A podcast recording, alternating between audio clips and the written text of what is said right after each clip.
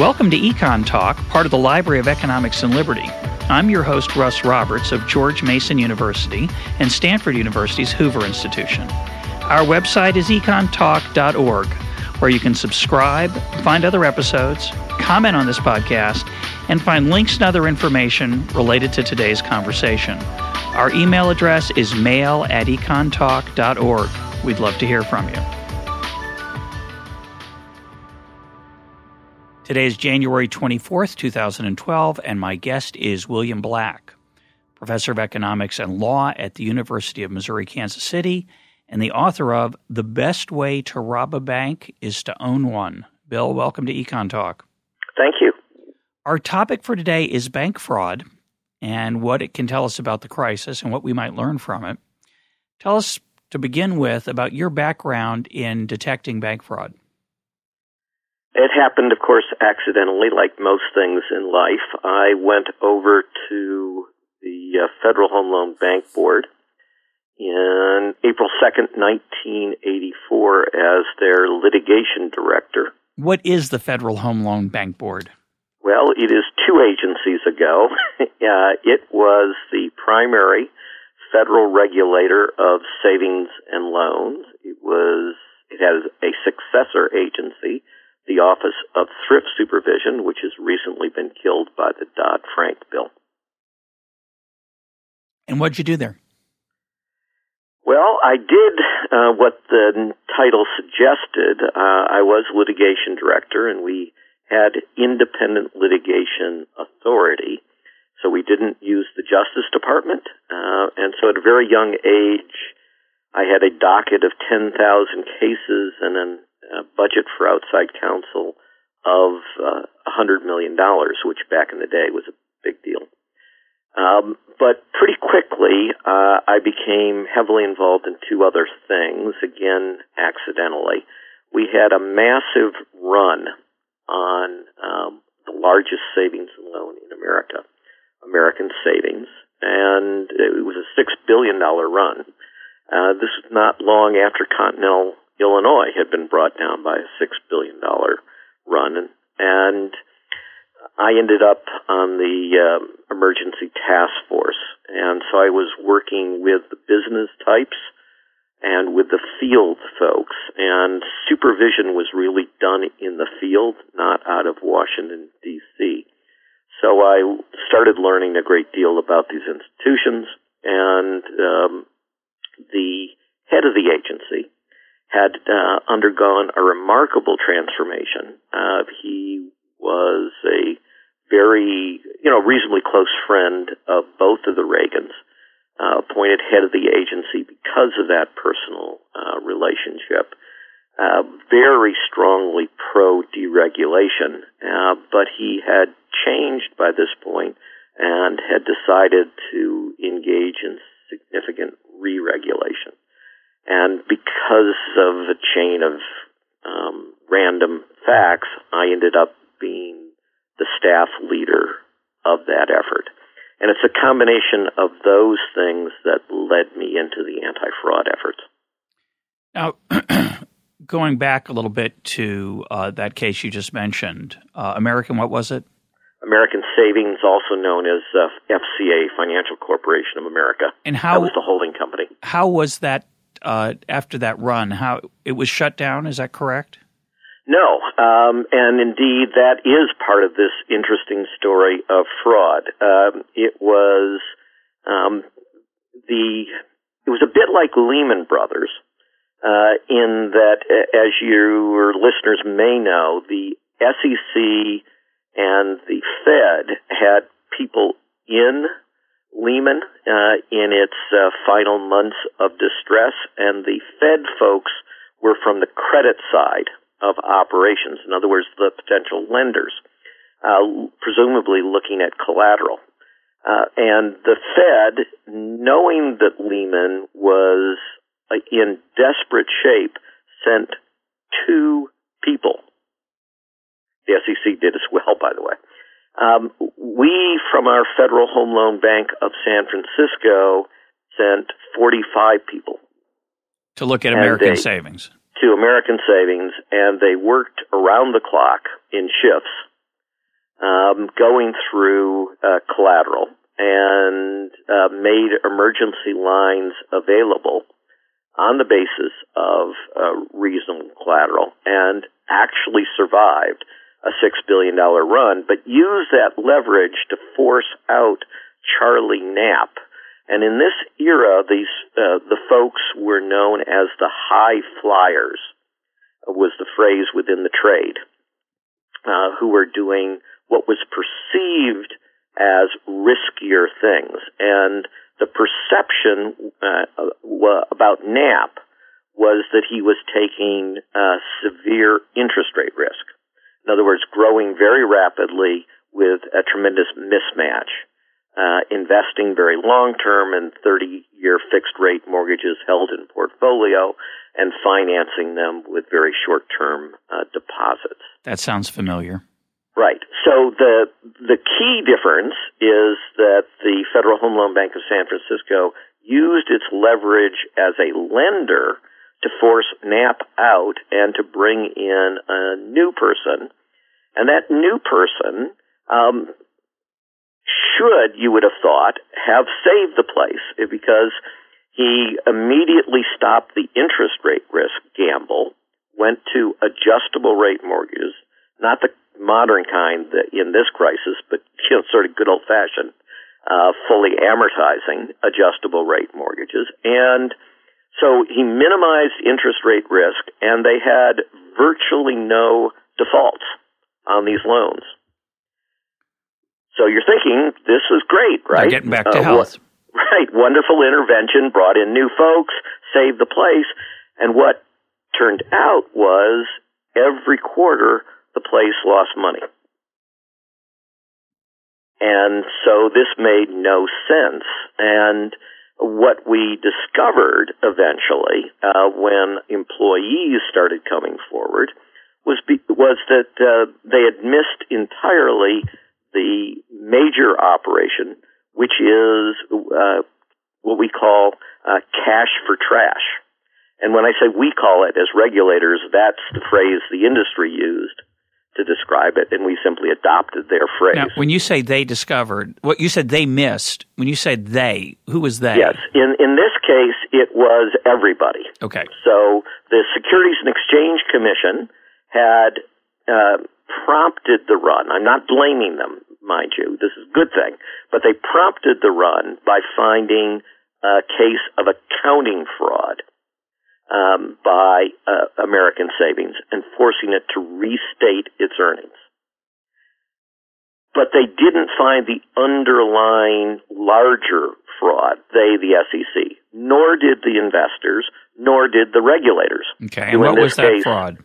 And, the, and that fraud, as I said, was called uh, cash for trash. And cash for trash works this way. Um, so Charlie Knapp didn't simply grow rapidly. He made extremely high yield, high risk loans, uh, particularly commercial real estate. And of course, as you might expect with a guy like this, uh, these loans were frequently bad. And that, of course, would have caused tremendous loss recognition. So you come into uh, American Savings and you uh, you've never developed anything. You say, "I'd like to borrow a million dollars to create a strip uh, development. You know, put up a 7-Eleven." And the American Savings person would respond, the lender, um, loan officer type, "Sorry, we won't make you a million dollar loan, but we will make you an eighty million dollar loan." To a person who's perhaps never developed anything substantial yes, ever. And indeed, that would be the norm, and it would be the norm for good economic reasons. Because if you're a real developer, even if you have no financial stake in the project, it's a non recourse loan with no down payment, you still have a reputational interest that can get in the way of what I'm about to describe. Okay, so this this by the way is going to be uh, symptomatic of a much larger problem. So for th- those of you listening, and you think we're delving into this particular case of American savings and this peculiar kind of weird transaction, this turns out to be kind of a unfortunately a template for a wide variety of behavior. So carry on. So I, I walk in. Way, that's exactly right. So I'm walking in. Key recognition. I'm walking in. I'm. I've never built anything in my life. I come to you, American Savings. I say I want to build this this development, and um, I know and you know it's a loser. Uh, it's it, this, the place I want to build. It's overbuilt already. I don't have much of a track record. And your point was is that if I did have such a track record, I, I wouldn't be so eager to build a lousy uh, development that would hold me back because I, I want to keep doing this. But if I'm a one time kind of guy, I walk in, I want to borrow a million. You say, oh no no, we're going to lend you eighty. What would be the? How would that? What would? Why would that be a good idea? Because I would have previously have made a loan for sixty million to somebody else. Um, and they would be actually meet your description even more of the deliberately putting up a building that made no sense. And of course, it would have gotten into trouble. And so the pesky examiners might be either have come in or you fear they're about to come in and say that the $60 million um, acquisition development construction, what's called ADC loan, is really only worth 30 million and you have to recognize a 30 million dollar loss. And again, foreshadowing many things we'll talk about, uh, all of these entities have virtually no capital in reality so a $30 million loss is an amazingly big deal. Yeah. A few of those and you're gone. I'm gone, right. Right. So I don't want to recognize that loss. And so I, when I do this with a class, I ask, so what do you do? And after yeah. a lot of prompting, they'll say, well, I loan this new guy, the, you know, Me. the one that comes in, Me. Uh, that wants to build the 7-Eleven, uh, $60 million. And he buys it for 60 million. You know, and that's the C minus answer. Because what you're really going to do, of course, is buy it for 78 million. So I'm lost. I'm sorry, I got confused there. So you've got a, you've got you've got a pro. You're a bank. You've Start got a you've got one project. You've already that went, went, sour. It wasn't. It was. You didn't plan for that one to go sour. That just it didn't turn out eh, right. You didn't care. You were fairly indifferent to it going sour. So all of a sudden, this stream of payments that you might have gotten is now not going to show up and you're going to end up with a major loss on your hands. You're going to have to grab the property and the and this half built building maybe or or building that's been built but it's empty, and the guy says, "Sorry, I can't pay the loan, but I guess you'll take my land and my building." Right? Is that that's right, the first except thing? Except that there is never been a stream of earnings. Okay, right. You've never right. There's nothing. You've never rented was, a single office yeah. in the building. And now I come in, I'm the second guy, and I say, I want to build a 7 Eleven. I want to borrow a million dollars. And what do you do? I loan you eighty million, and you keep two million as uh, you know walking away money, which is again what it was taught. So you're gonna you're trade. gonna give me you're gonna give me eighty million dollars. Yep. I'm gonna take two million of it for, to pay my salary as developer of right, right. Yes, for the the risk exposure of committing this fraud. Yes. And what's going to happen? I'm, what am I going to do with the other seventy eight? I'm going to purchase building. Who, which wait a minute, I, I, you or me? I, the 7-Eleven developer. That's me. Sorry. I'm sorry. You are going to purchase the the acquisition, the big office building. Oh, I'm gonna. Oh, I'm gonna use my 78 million that's left over to buy the to overpay for the bad thing you already built. That's right. And I transform in my hypothetical, which is not a hypothetical, a true $30 million loss. You had an original book value of 60 And now you got an $18 million profit. Uh huh. and you would frequently have what was known as you, the lender, American Savings, would frequently have what is known as an equity kicker. And an equity kicker would mean that you would get 50% of the net profits if there was a successful sale. So, but how do I there's that's really ugly fraud because I'm supposed to, right? Because I'm supposed to take the 78 you gave me and build the 7-Eleven. You say I'm not going to do that? No, I, I you come in for a 7-Eleven. I say you forget. I tell you forget the 7-Eleven project. Okay, that's not what we're going to do. You are going to get an 80 million dollar loan, and you I, keep two million of it as walking around money. And I take the other 78, overpay for your lousy project, and then you then you then to the regulators and your books, you say we made profit on that lo- on that first project because we sold it. We sold it to a guy we lent the money to actually, And of course, I'm going to default on the $80 million loan now. Eventually, but I'll refinance it three more times. And so, what you've done there is you've pushed the day of reckoning down the road with no hope of ever uh, having it be positive. And right. in the meanwhile, I, I've made $2 million. You've made the equity kicker for, uh, you've pocketed some bonuses maybe and, and compensation for a good quarter because you had a big profit. Is that the idea? Yes, and I have transmuted a real economic loss into a fictional gain. Remember, you the pesky examiner was about to force me to recognize a thirty million dollar loss, which threatened my ability to survive. And now, so when these frauds are dealt lemons, so it's a, it's they don't a, make lemonade; they make Dom Perignon. It's it's a Ponzi scheme, essentially, oh, yeah. right? It's it's a so it it falls apart either when you run out of well, I was going to say when you run out of people unwilling to participate, but there's always um, does the person who takes the two does the person who takes the eighty million dollar loan and pockets two million does does he go to jail? Eventually, in the old days, yes. In the current system, no.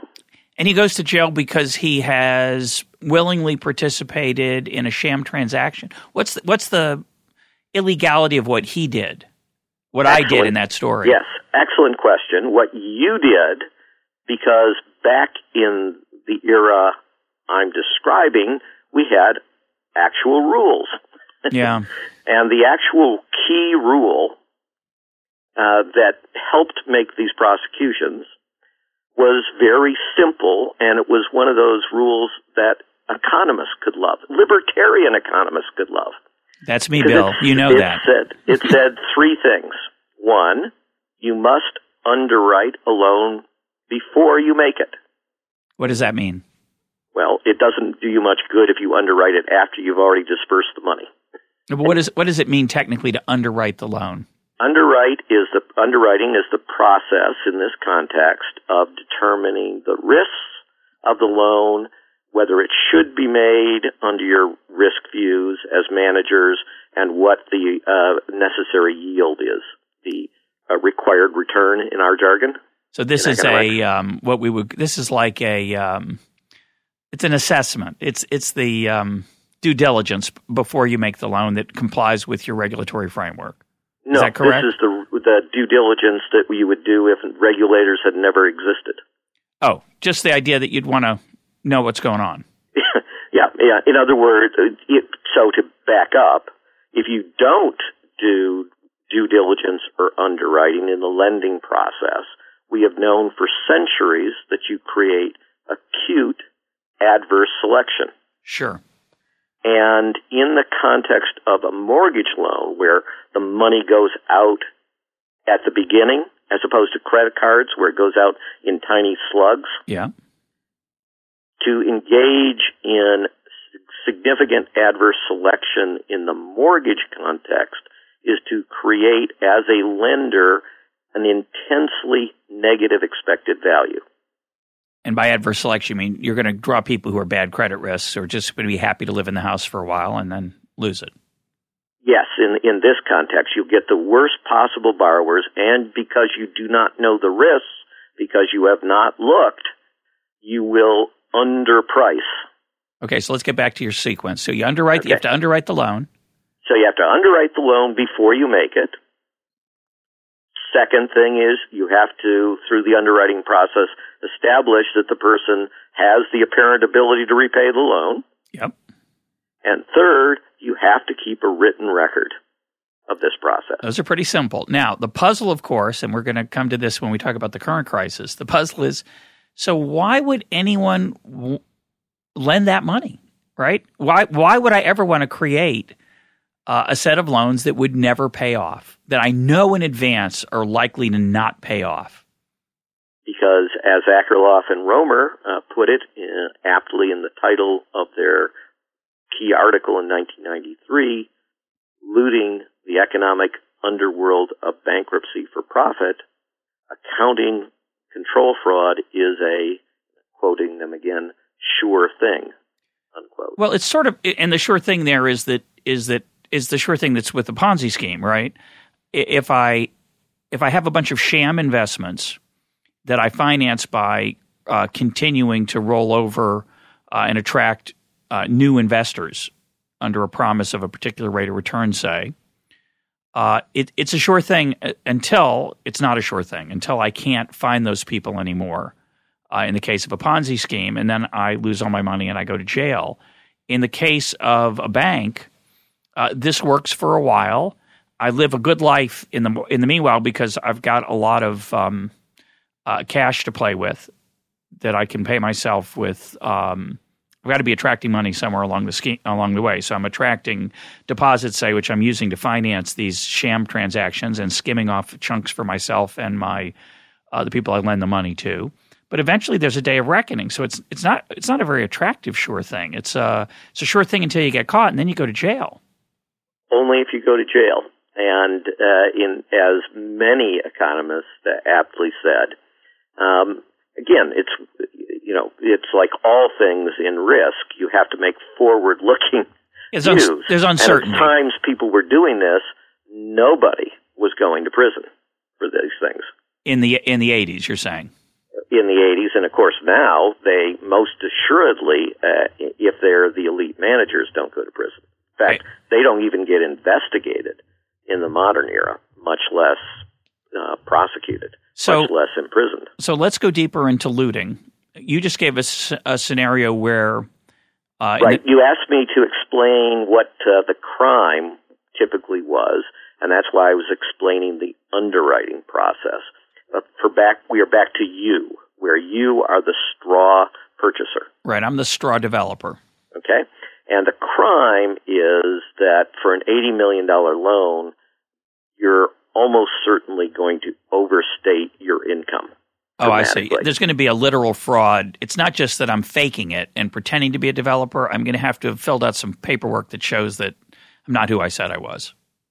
And that's because we, in that era, had rules requiring this underwriting. And again, the key in those rules is we didn't go to best practices. We went to minimal practices that any uh, entity that was going to survive as a lender would use. So they were pretty close to zero economic costs to this regulation.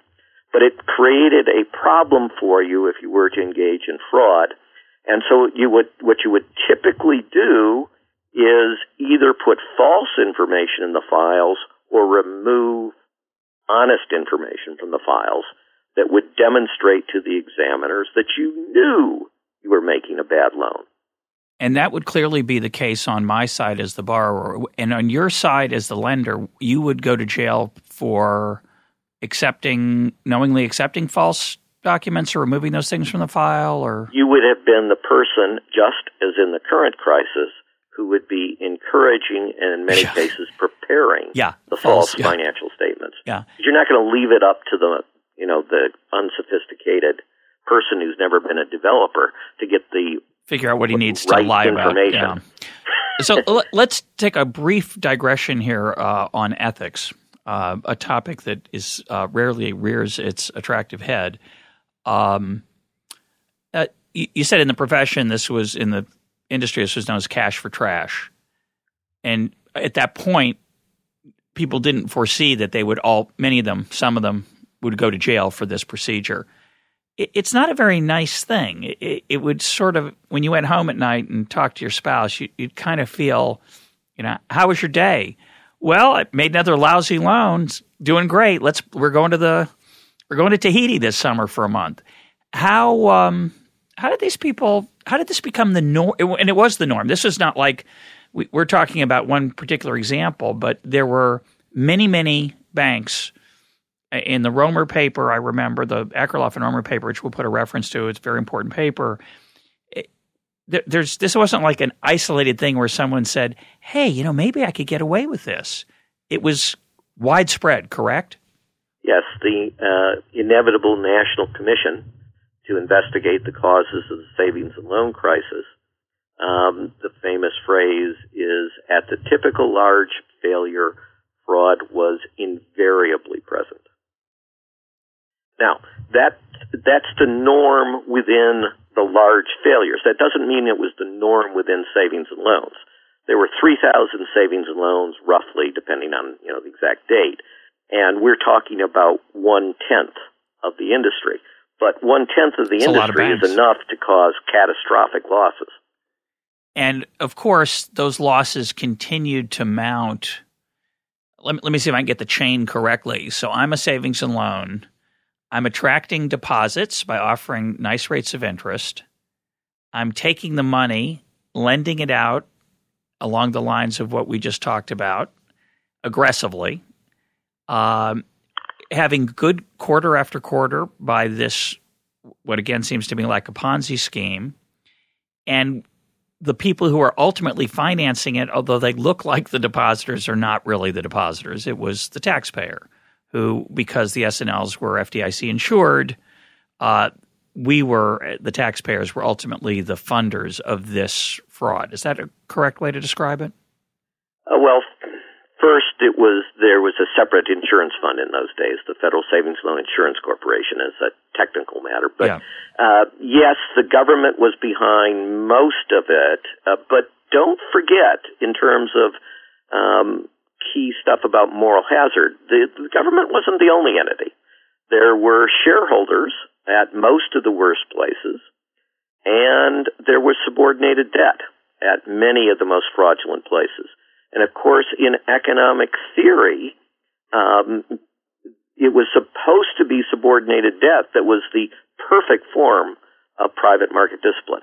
Right. You had the right incentives, you had the sophistication, uh, and you should have done something, but there were zero cases of effective private market discipline by either shareholders or sub debt holders so me, uh, in the savings and loan crisis. Let me just review that because, and we've talked about this in, in passing in many, many different uh, podcasts, any episodes of this show. Um, the debt holders have a fixed upside.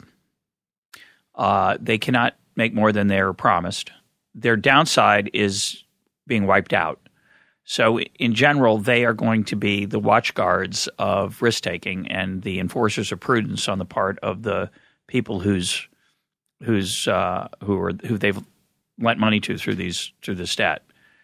And what I have been worrying about for a long time, and it's a worry I learned from uh, Gary Stern's work, is well, that's true that under a market system, the debt holders are supposed to be the disciplines, the disciplinarians of risk taking, the watchdogs.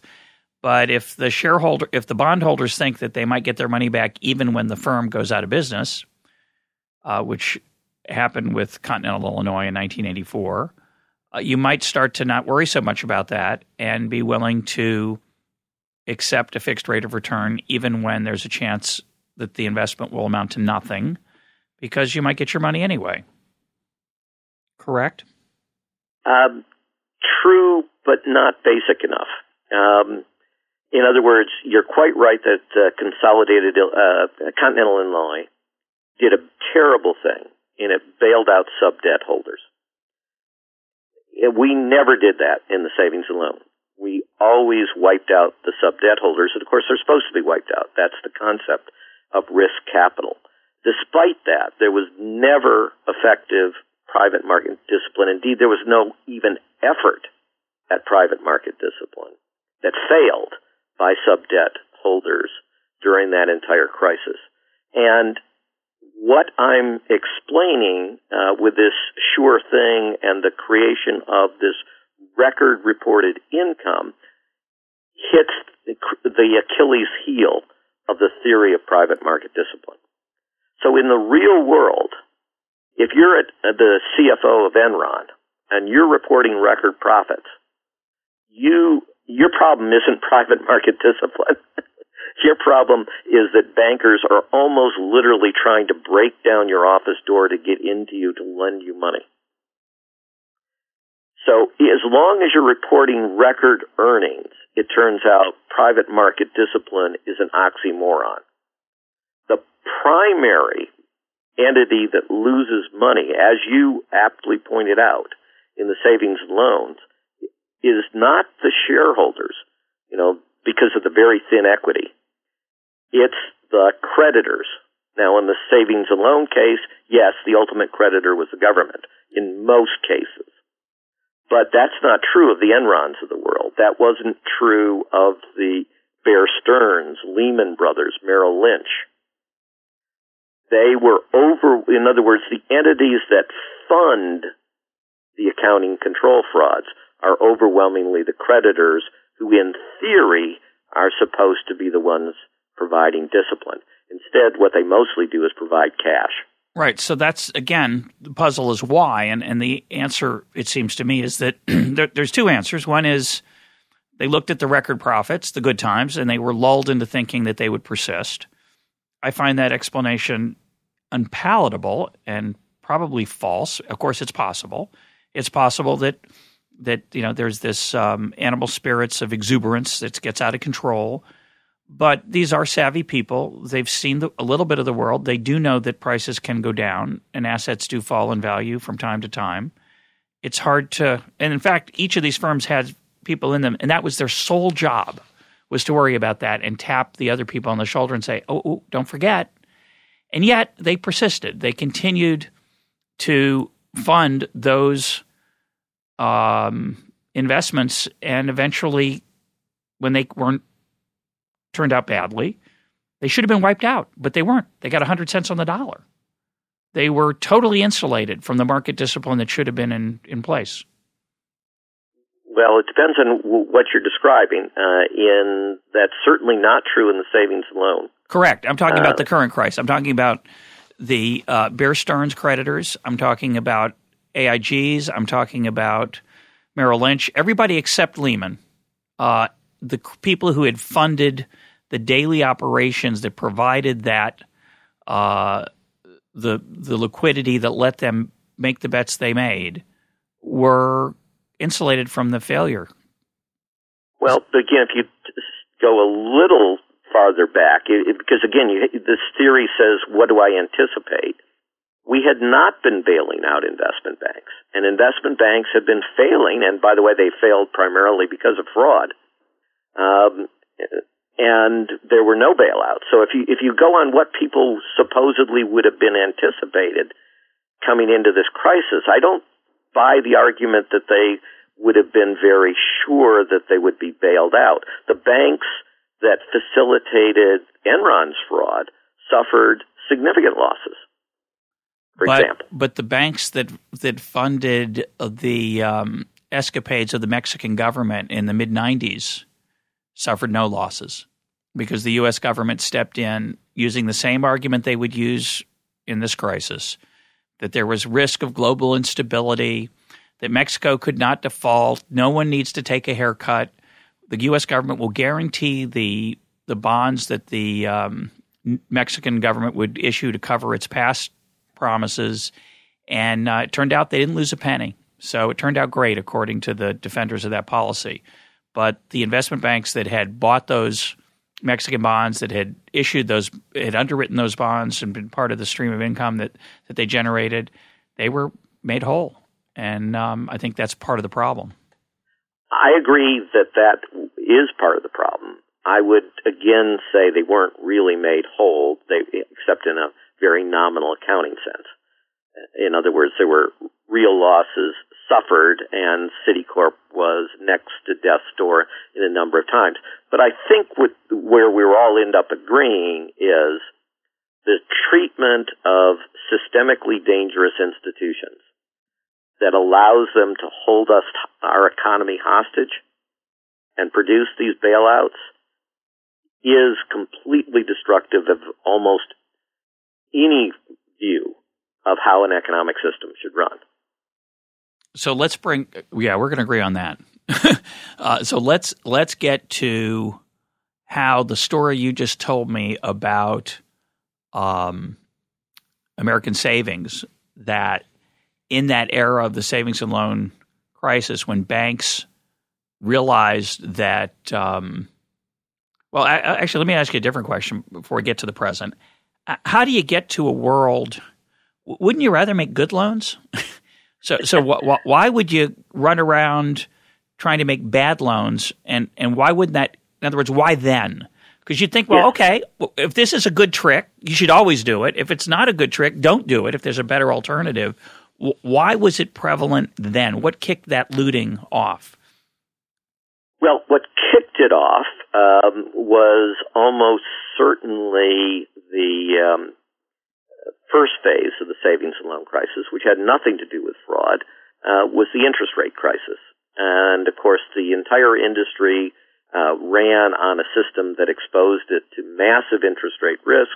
Uh, Volcker uh, decided to break the back of inflationary expectations, um, created the double digit uh, interest rates, and uh, every savings and loan in America was insolvent on a market value basis. And collectively, by mid 82, uh, of course, this wasn't realized for accounting purposes, but in real economic terms, they were in, the industry was insolvent to the tune of roughly 150 billion dollars. So at this point, I'm running a bank, and I'm I have made a bunch of. We did other podcasts on this. We'll put links up to on the savings loan issue, but basically the idea is that I have to attract new money, which I need.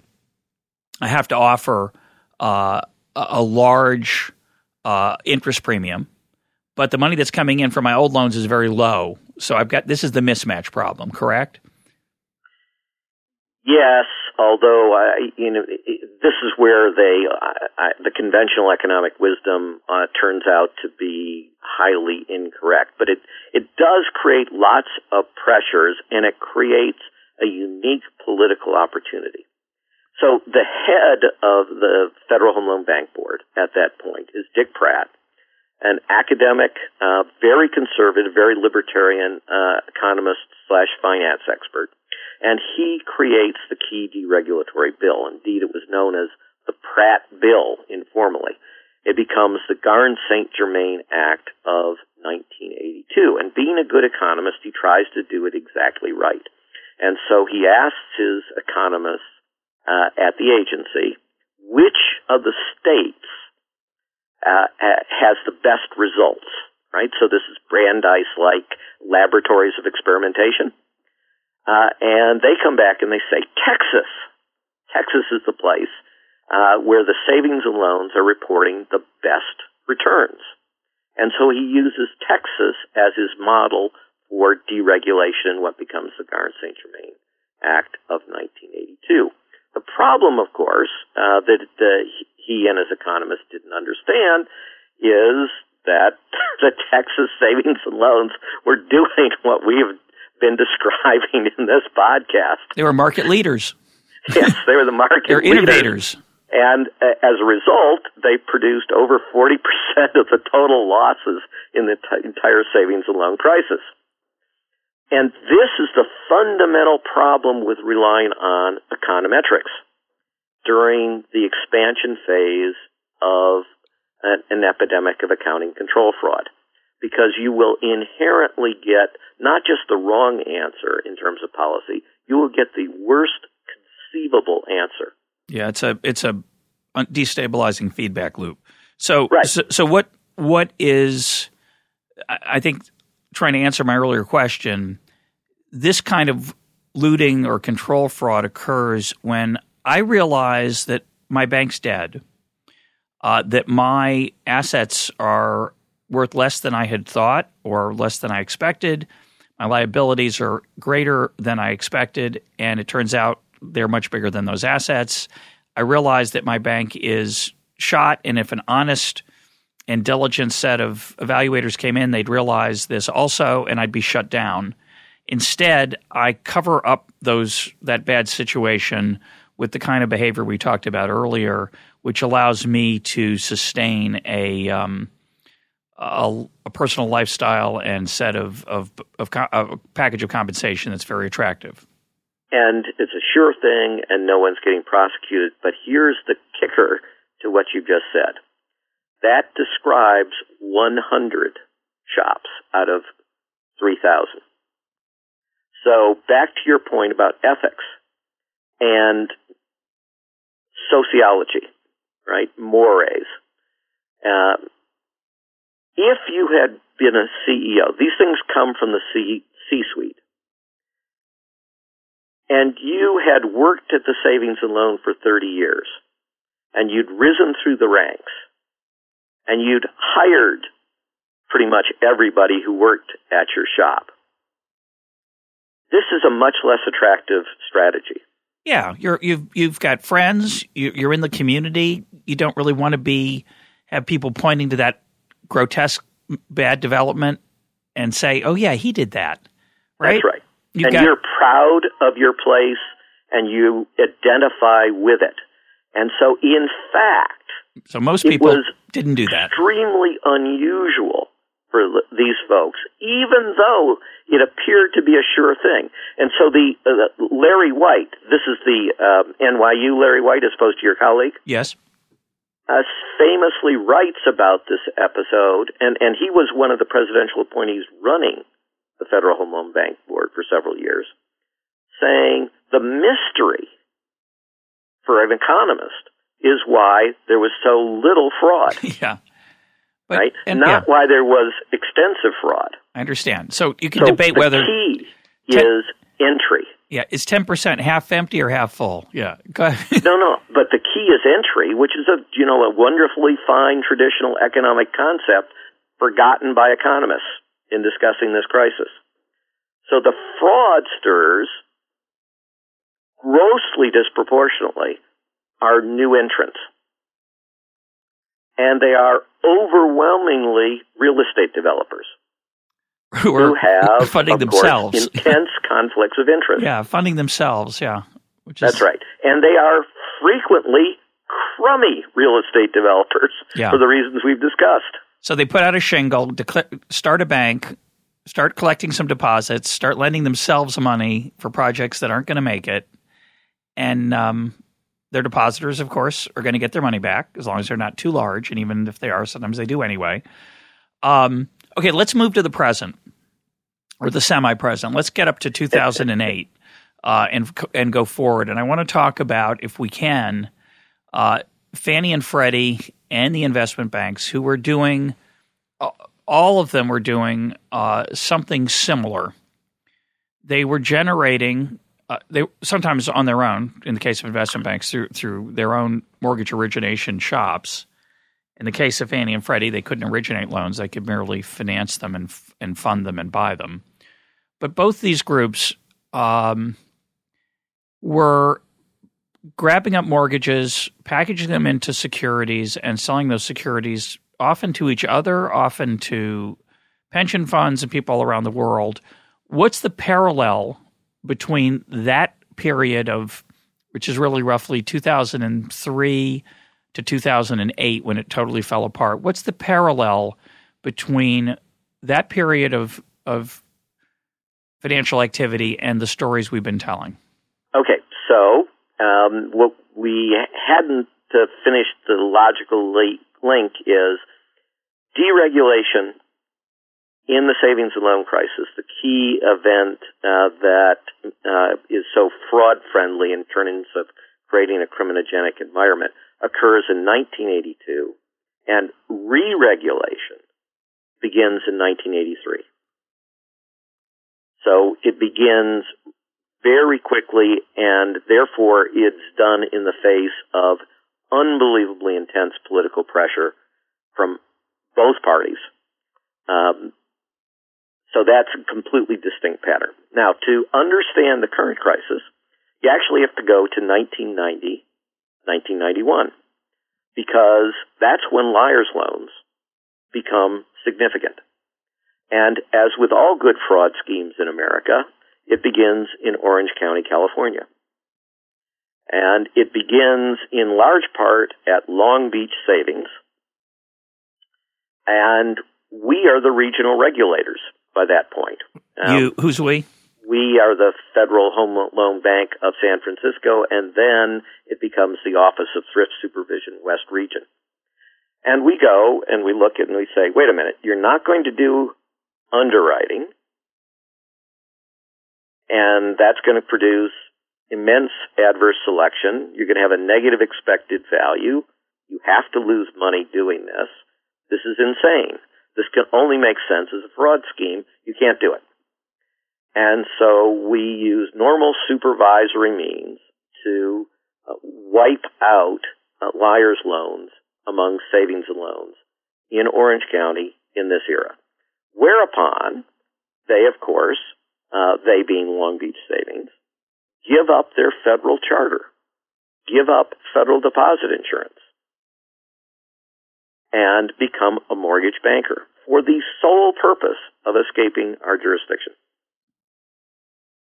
And they change their name and they become AmeriQuest. And your listeners who are familiar with the story will recognize that name because it is the first big and infamous maker of liar's loans and other non-prime loans. And on top of that, it's a predatory lender that aims at minorities. Whereupon they, after we crack down on them, and by the way, the leading competitor are two people, a husband-wife CEO team at Guardian Savings that we had removed and prohibited from the savings and loan industry, so they simply went to mortgage banking, which is essentially unregulated. At the time. So yeah. that's where you, so you have this era in 1990, 1991, in which you get hundreds of millions of dollars of losses from these loans. But they are pushed out of the regulated industry. There are two more crackdowns, including 49 state attorney generals, plus the FTC suing AmeriQuest. They settle for $400 million, which at that time was a large amount of money. And we promptly make the CEO of AmeriQuest our ambassador to the Netherlands. what year was because, that? of course, he's the leading political contrib- Yes. contributor to the President of the United States. Strangely enough, he has a lot of friends. What, what, He had a lot of friends. what He year actually was? had friends again in both parties. Yes, no doubt. Just like Countrywide did, and Yes, they And all Fannie and find Freddie. a way to. Uh, anyway, so that's the what happens is overwhelmingly this stuff gets pushed at first out of the regulated entities. And so it becomes the mortgage bankers and the mortgage bankers almost exclusively yeah, for the first 10, eight years are dealing with the um, investment banking firms, the, the big five. But I'm I'm confused now. So in 19 early 1990s, there are some firms who are lending money to people who are not accurately representing their ability to repay the loans, right? No. When, what's a liar loan? A liar's loan is, you're correct, involves false statements about income, but it is not the borrowers. It is overwhelmingly the lenders for the same reasons as in the savings and loan crisis. Well, that's what I don't understand. So I'm AmeriQuest. I, I, I'm sorry, I'm Long Beach to start Yep. with, and I am lending money. I'm telling. I, we're reversing roles here now, Bill. It's gonna be. Let's see if we get. let's see if the if you and I can handle it and the listeners can handle it. I'm Long Beach. You have um, you have a modest income. And you come to me and you want to buy a house, and I say, no, no, no, you want you don't want to buy that house. Here's a bigger house, and you say to me, oh no, but I, I my income, I, I can't afford it. No, no, don't worry, I'm going to lend you the money anyway, as if you had the income of four times what you actually have. Is that a liar's loan? That is a liar's loan, but that's not the most typical way that it's going to occur. Okay, The tell me how it's going to typical way it's going to occur first is through a broker. So yet another party has to be introduced to this. Go ahead. So to skip through, um, there's testimony in front of the Financial Crisis Inquiry Commission that it was common for the prior job of the mortgage broker to have been literally flipping burgers. So I'm the lender. Uh, I'm sorry, you are the lender, right? yes, Yeah, we're doing this. You're you're Long Beach. Yep. You make the following deal, and of course you don't have to have a discussion. You just send out your daily term sheet to starting out with hundreds, but eventually tens of thousands of brokers. Ah, communications. It got cheaper.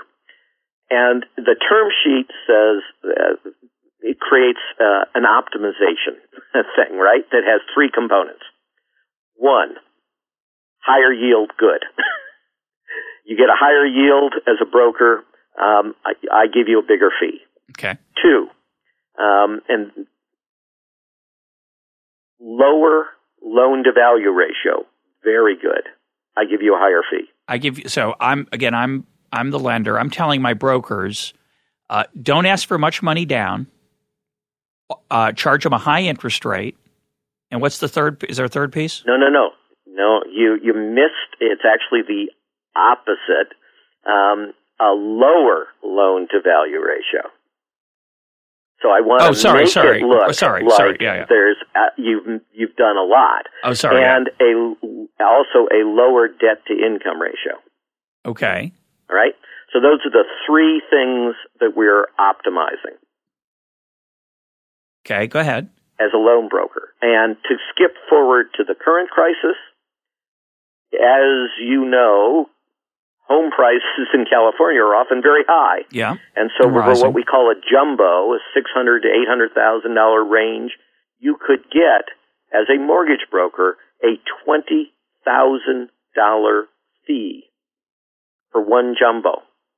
To bring me the loan that the the the, the borrower that, that I'm going to make the loan to. That You're going to get twenty thousand. And So you want to incent people to bring you these loans in extraordinary volume with the ultra high yield and then these two ratios gimmicked to make it look like the loan is safer. So and the reason, of course, is you're going to resell this loan. who am I going to sell it to in 1991? That's what I'm wondering about. Oh, we're going to sell it to uh, Lehman, and we're going to see all of the investment banks had a non-prime entity, at least one non-prime affiliate. Well, they had their own mortgage originators too in the non-prime world. Well, sometimes Well, they Bear fre- Stearns they did. most frequently did exactly what I've described here. So Lehman Brothers, uh, Aurora actually had very few loans it made itself, but it made um, hundreds of thousands of these loans but this is through 19. the brokers. But this is the puzzle. This is this is what I'm confused about. This is early. This is not 2003. You're saying this is 1992. How does Long Beach Savings make any money at this? You're saying because they're selling them to investment banks. Why would they buy them? They're they're lousy. How's the, how's the how? It's a sure thing. well, that's what I don't them. get. How is the Okay. how does this so, relate to the earlier story where there was a Ponzi like scheme that let me sustain an unsustainable situation for a while? Why is this Yeah. a good business model in 1992? Okay, so um, let me tell you the fraud recipe, and for both a lender and a purchaser Right. of these. So for a lender, it's got four ingredients: grow like crazy by making really crappy loans, but at a premium yield, and those first two things are related. But yield. With extreme leverage Okay. and virtually no meaningful allowances for the future losses being recognized currently. So how does how does Long Beach do that? through this loan broker process that I'm describing. So I, I told you the first two elements, the first two ingredients are related. I would, of course, love to grow exceptionally rapidly by making really high quality loans. But there aren't enough to go around. Not, yeah, not only that, but this is A, a mature market. This is not like iPads. And it's a very competitive market. And so what happens, let's do the thought exercise. I want to grow 50% a year, which, by the way, is what was the average of the accounting control frauds by savings and loans until re-regulation. The average one was growing 50% a year. That's exceptional growth, as you know. All right. So if I'm going to grow 50% a year by making extremely good quality loans, what do I have to do? I have to buy market share. How do I buy market share? I have to cut my yield. But in a relatively competitive marketplace, what are my competitors going to do? Same They're going to chop their yield. So at the end of the day, is this a good way to create nominal income? No, it's a terrible way. you know, you know, you obviously destroy nominal income through that process. But there are tens of millions of people that cannot afford homes. They don't have the down payment. They don't have the credit record. They don't have enough income. That is correct. So I go to them. I have a huge number of folks that I can lend to. And here's what's even better. Where do as, I... as we, you know, we often have to spend a lot of our time with students explaining the fallacy of uh, composition. That a strategy that's good for one entity can't work typically for an industry. Right? If we all try to sell at the same time, the classic example of portfolio insurance, it doesn't work really well.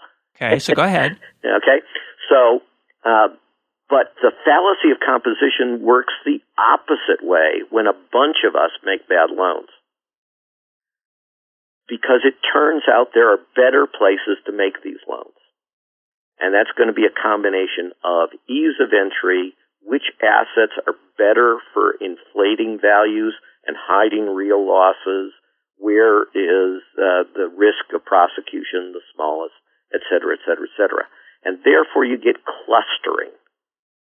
And you get emulation, what uh, Akerlof and Romer talk about, the mimicking process. So in that it's an world, easy strategy to emulate, right?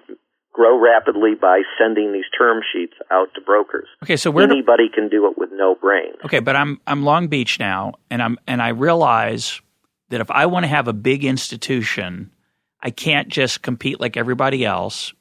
I can't just go to the good credit risks. I have to start lowering my standards, lend to people who are not normally going to get a loan, who don't have the income, don't have the credit rating, and I start offering them loans that are uh, that I wouldn't that normally wouldn't get made. So I have two questions. And one is why do I do that? And is the answer because I'm going to look like I'm generating how do I how do I why is that good for me as the executive of the bank? Where how am I looting the where's the looting? Sure. So I create three sure things to again uh, adopt Akerlof and Romer's phrase. The first sure thing is if I follow this recipe, I am mathematically guaranteed in the near term to report not just good profits, but record profits, off the chart profits.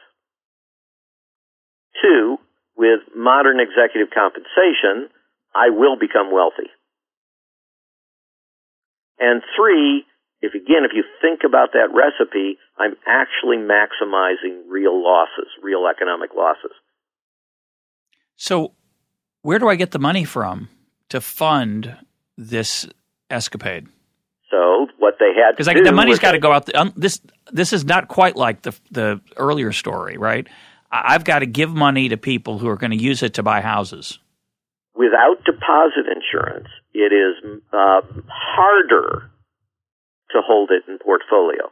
You should not assume it's impossible, and Ireland should be your cautionary tale where there was essentially no secondary market, and they did very similar things. Because it turns out you can expand, um, you know, uh, even in the Irish context. Okay, so, but back to your point. So, how do they get the money? And so they had an originate for sale model. Now, as you've said, they are selling overwhelmingly to purely private parties. And neoclassical theory says it's impossible. They will exert private market discipline. In theory. Right. But we ran a real world test of the theory. And it turns out folks not only will buy it, but they will eagerly buy it and they will expand. So what's the formula for accounting control fraud by a purchaser of these entities? Well, it's essentially the same thing. Instead of the first ingredient, instead of make really, or I'm sorry, uh, second ingredient, make really crappy loans, I purchase really crappy loans. And I report really nice yields. Now, can this keep going forever? Of course not. Can it keep going for a significant period, as in eight to ten years? Yes, if. If these things cluster and we hyperinflate the bubble. Because the saying in the trade is a rolling loan gathers no loss. Yes, it's right. right. And so I can refinance the bad loans and I can hide the delinquencies for a decade. And again, we ran a real world test of that. Oh, that showed that's precisely what you could do. My only defense of neoclassical theory is, uh, again, I think there was the potential expectation that this would not turn out as bad as bad as it as it looked. But let me just again restate the idea. You're saying that if I'm Bear Stearns, Lehman, Merrill, Citi, et cetera, let's forget all the complexities of derivatives and CDOs and all this.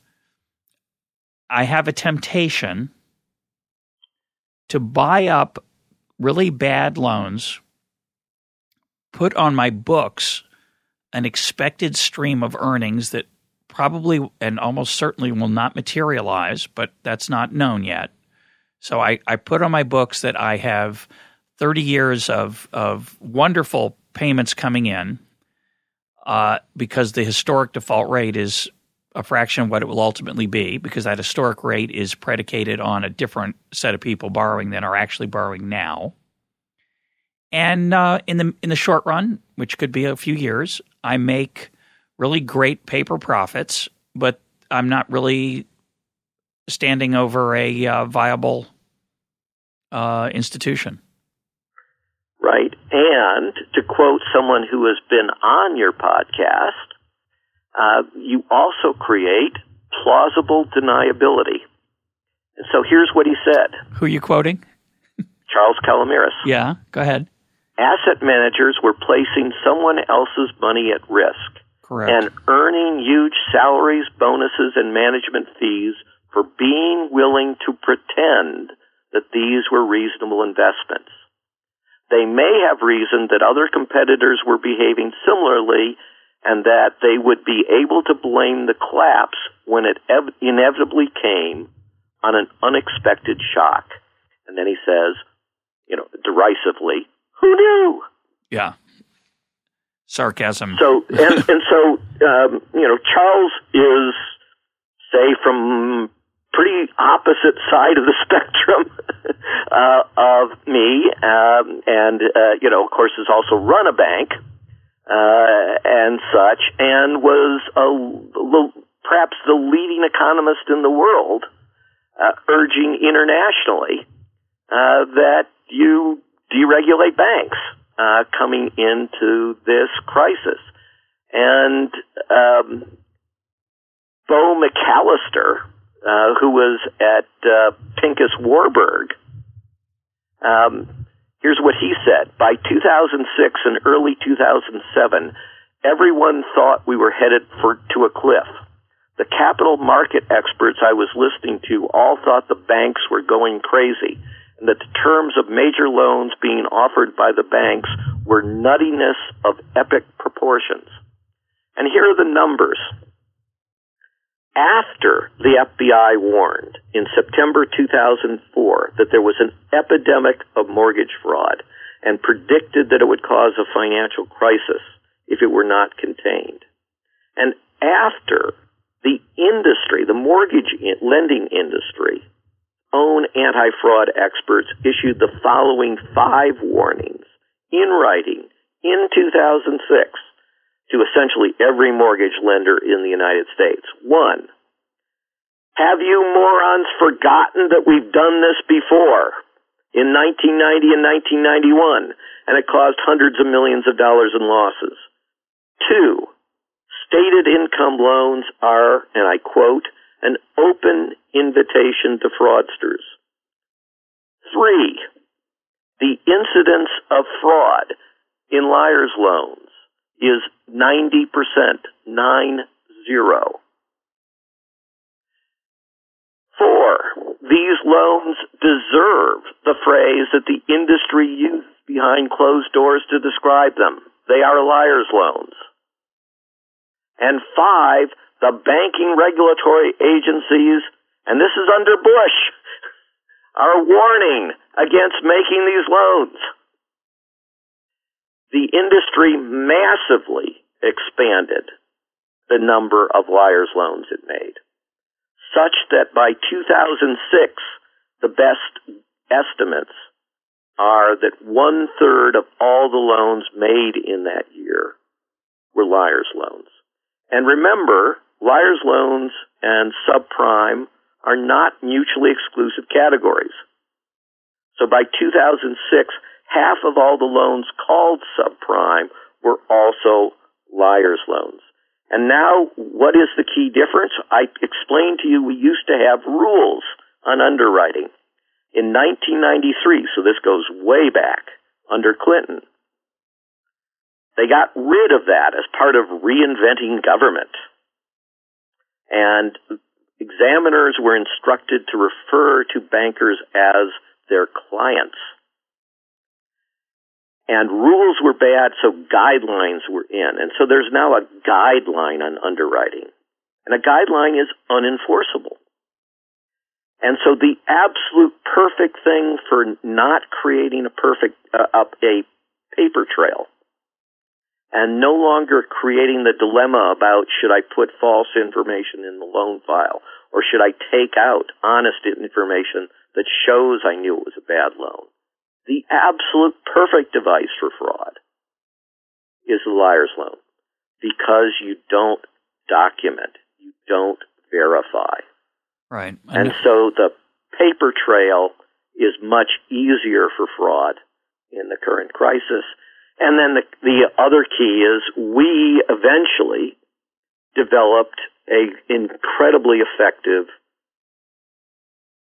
means of dealing with the frauds in the form of criminal prosecutions, administrative enforcement actions, and civil cases, and convicted over a thousand elites. These are not the little cases. This is in made, the, this is in the 80s made in the 80s and made well over, just our agency, made well over 10,000 criminal referrals. That, I mean, wait, well over 10,000 criminal referrals. Um, well, that was unpleasant for those people. So now they, they found a new way to live. So our agency, our same agency in this crisis, the Office of Thrift Supervision, made zero criminal referrals. And the OCC, the Office of the Comptroller of the Currency, depending on who you believe at the OCC, made either zero or three. Yeah, that's to which zero. the Germans would that. say dreimal keinmal. Which means? Yeah, three is none. yeah, three is zero. So we're we're we're kind of out of time, but it's so um, this is so interesting. Let's try to finish with a conversation about what we agree on, what we don't agree on, so you and I might disagree about the behavior and the incentives that were in place. We might disagree about the strength of moral hazard. Where we agree is that by failing to prosecute actual fraud and by reducing the incentives for creditors to police risk taking, we have certainly created an environment right now that is an unbelievably unhealthy situation. And I have to say, and you could correct me if I'm wrong, that when I'm watching uh, a football game, which I do from time to time, and I see an ad for a credit card that offers this glorious rate of interest and all these special, wonderful things that come with it, and all kinds of prizes and rewards I'm thinking, you know, that reminds me of the savings and loan situation where you offer a really high rate of return to your depositors, and then you just take the money and you do some really dumb things with it. It doesn't really matter. What have we done in the last four years other than make this problem worse? And what should we have done I'm giving you five to ten minutes for this, Bill. I know you'd like an hour, another hour and a half. Maybe we'll revisit. maybe we'll revisit it another podcast. But what do you think we have done to fraud incentives in the last three or four years, and what should we have done? Well, I agree with you fundamentally that we have made the world much more criminogenic. So, uh, you know, I have a doctorate in criminology, and this is what I primarily research why do you have recurrent, intensifying financial crises uh, brought on by these kinds of frauds? And it's a lot of the usual, the unintended uh, consequences, but here are the unintended consequences of doing things like deregulation and modern executive compensation. And of course, I'm not unusual in this. Michael Jensen, the intellectual godfather uh, of modern executive compensation, says that he's created a Frankenstein monster of creating perverse incentives. So, first, deal with the systemically dangerous institutions. And here, the administration can't even be honest. It calls them systemically important, like they deserve a gold star. But they are vastly beyond any efficiencies of scale. They are inefficient. We would make the world more efficient and we would dramatically reduce systemic risk if we shrunk them to the size that they posed no systemic risk of global collapse. As long as they're this big, they are going to get away with murder. And worse, they will create a Gresham's dynamic. And this is something Akerlof warned about in his famous 1970 article on lemons markets. Where cheaters prosper, bad ethics can drive good ethics out of the marketplace. So that's our fundamental task as financial regulators is to make private market discipline more effective by getting good information out and by removing the cheaters who create the perverse incentives to match what I'm doing or die. So that's what we want. We want a, stop the systemically dangerous institutions from growing because we're making it worse right now by uh, making them bigger. Two, we don't tell them how to shrink, but we give them five years to shrink they can use their managerial judgment about how to do that. And three, in the interim, you regulate them much more intensively. Executive compensation is broken. Everybody knows it's broken. Everybody knows that what really happens with executive compensation has nothing to do with what we teach about how to align the interests. In fact, it further misaligns it. And if you want the expert, it's Frank Raines. at Fannie Mae, who said famously, you know, if you wave enough money in uh, in front of folks, good people will do bad things. And that's exactly what happens, right? We can't, if you're Enron, think of how an Enron works. You can't send a memo to 3,000 Enron employees saying, you know what we'd like to do? we'd like to engage in pervasive accounting fraud because then we'll get rich in the interim and we'll walk away from the husk. You go to but jail. you can send the same message through your executive compensation, through what GE made famous as, you know, uh, rank and yank. Which All is? you have to do is add one message. And that message will get around the firm within seconds. The message is this we don't care whether your reported income is real or not. If you create fictional reported income, and Enron did that pervasively, then we, will make you rich. So, you've got to fix executive compensation. You've got to restore the criminal referral process, which was essentially eliminated in the regulatory agencies you have to stop this proposed settlement, at least as it's publicly reported, under which the Justice Department purportedly is going to give immunity from criminal prosecution for frauds in the process of making the loans, which is overwhelmingly where the frauds occurred in vast dollar amounts. So those things you need to do. You need to reinstate the underwriting rule. Gu- guidelines are the most useless act- regulatory activity in existence. They are the nattering state. Yeah, the me... people that are that need the rules will it, utterly ignore at all time your guidelines. So uh, let me give a um, a political economy take on what you said. I'm going to add a piece to it, and then I'll let you have the last word.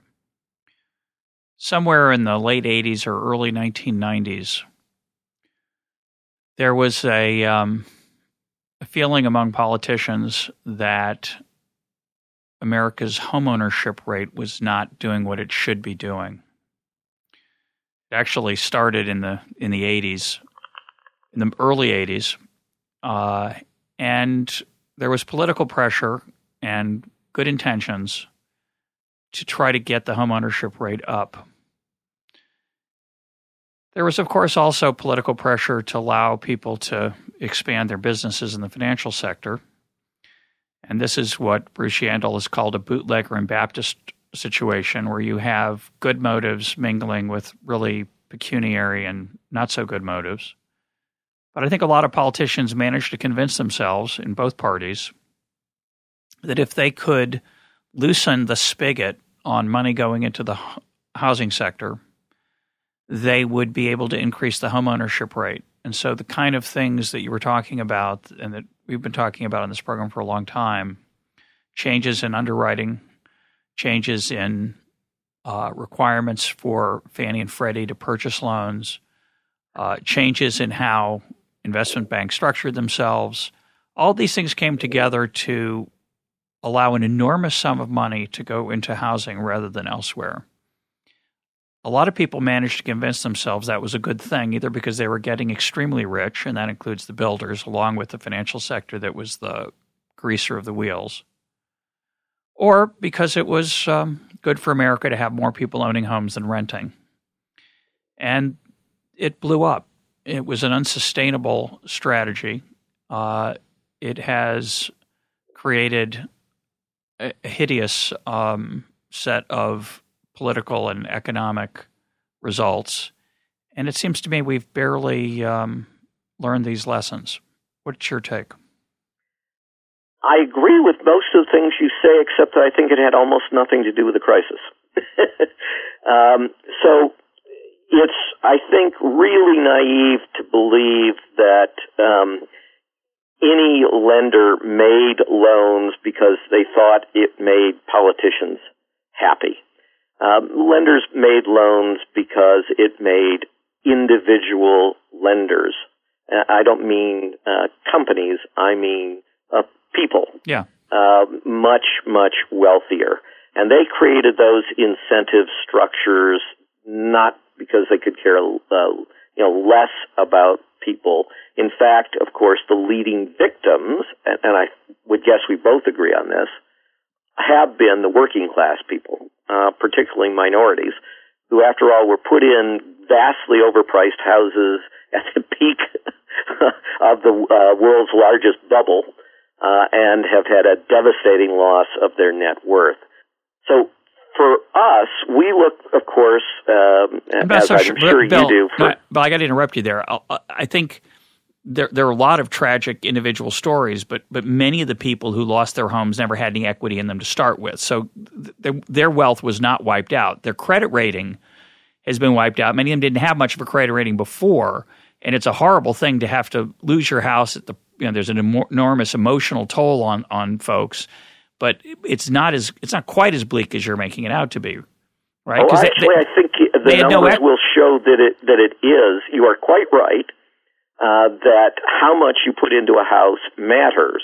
But I think you will find even with folks with no down payment, you know, which is sort of the extreme case. Well, there's a lot of those uh, during this period. In this, there were many um, that they actually make very substantial investments, and you know, as a homeowner, yeah. you know, it it ain't just your down payment uh, in terms of of your exposure. Yeah. So the, these folks, uh, you know, uh, you know, many of them are in states that allow deficiency judgments uh, as well, and we have changed the bankruptcy laws to be much less consumer uh, friendly, particularly on first homes as opposed to second homes.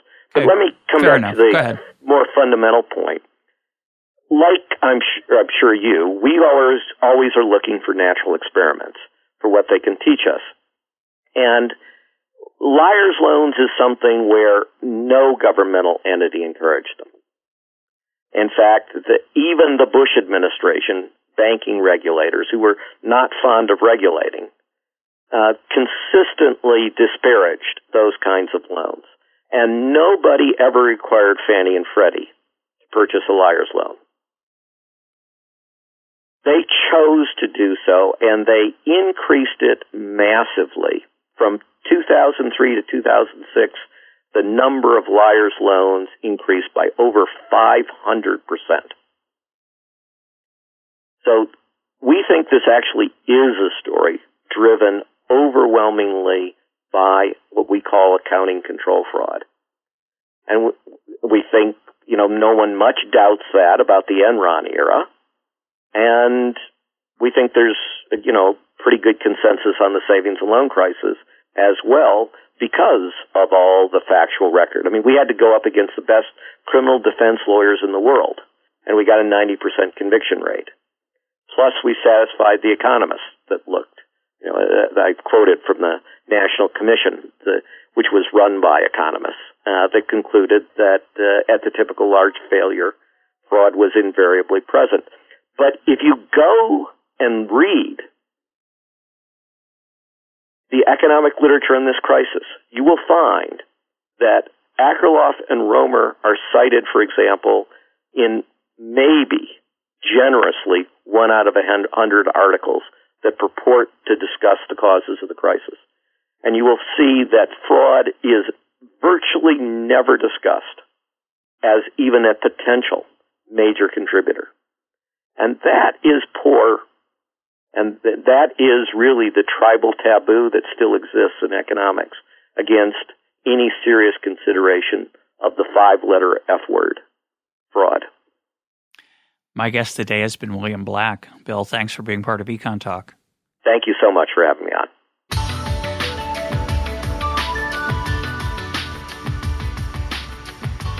This is Econ Talk, part of the Library of Economics and Liberty. For more Econ Talk, go to econtalk.org, where you can also comment on today's podcast and find links and readings related to today's conversation. The sound engineer for Econ Talk is Rich Goyette. I'm your host, Russ Roberts. Thanks for listening. Talk to you on Monday.